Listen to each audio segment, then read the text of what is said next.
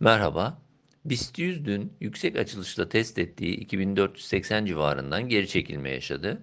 Kapanış 2428 seviyesinde gerçekleşti. Endekste 21 günlük ortalamanın da bulunduğu 2400 civarından başlayan tepki çabası geçerli durumda. BIST'te bu bölgeyi kısa periyot için tutunma tepki bölgesi olarak değerlendirmeye devam ediyoruz. Bununla birlikte yaşanan tepkinin de şimdilik oldukça sınırlı kaldığını belirtebiliriz. Endekste kısa periyottaki zayıflığın giderilmesi ve yukarı eğilimin yeniden güç kazanabilmesi için 2475-2510 seviyesi üzerine geri dönüşü gerekli görüyoruz.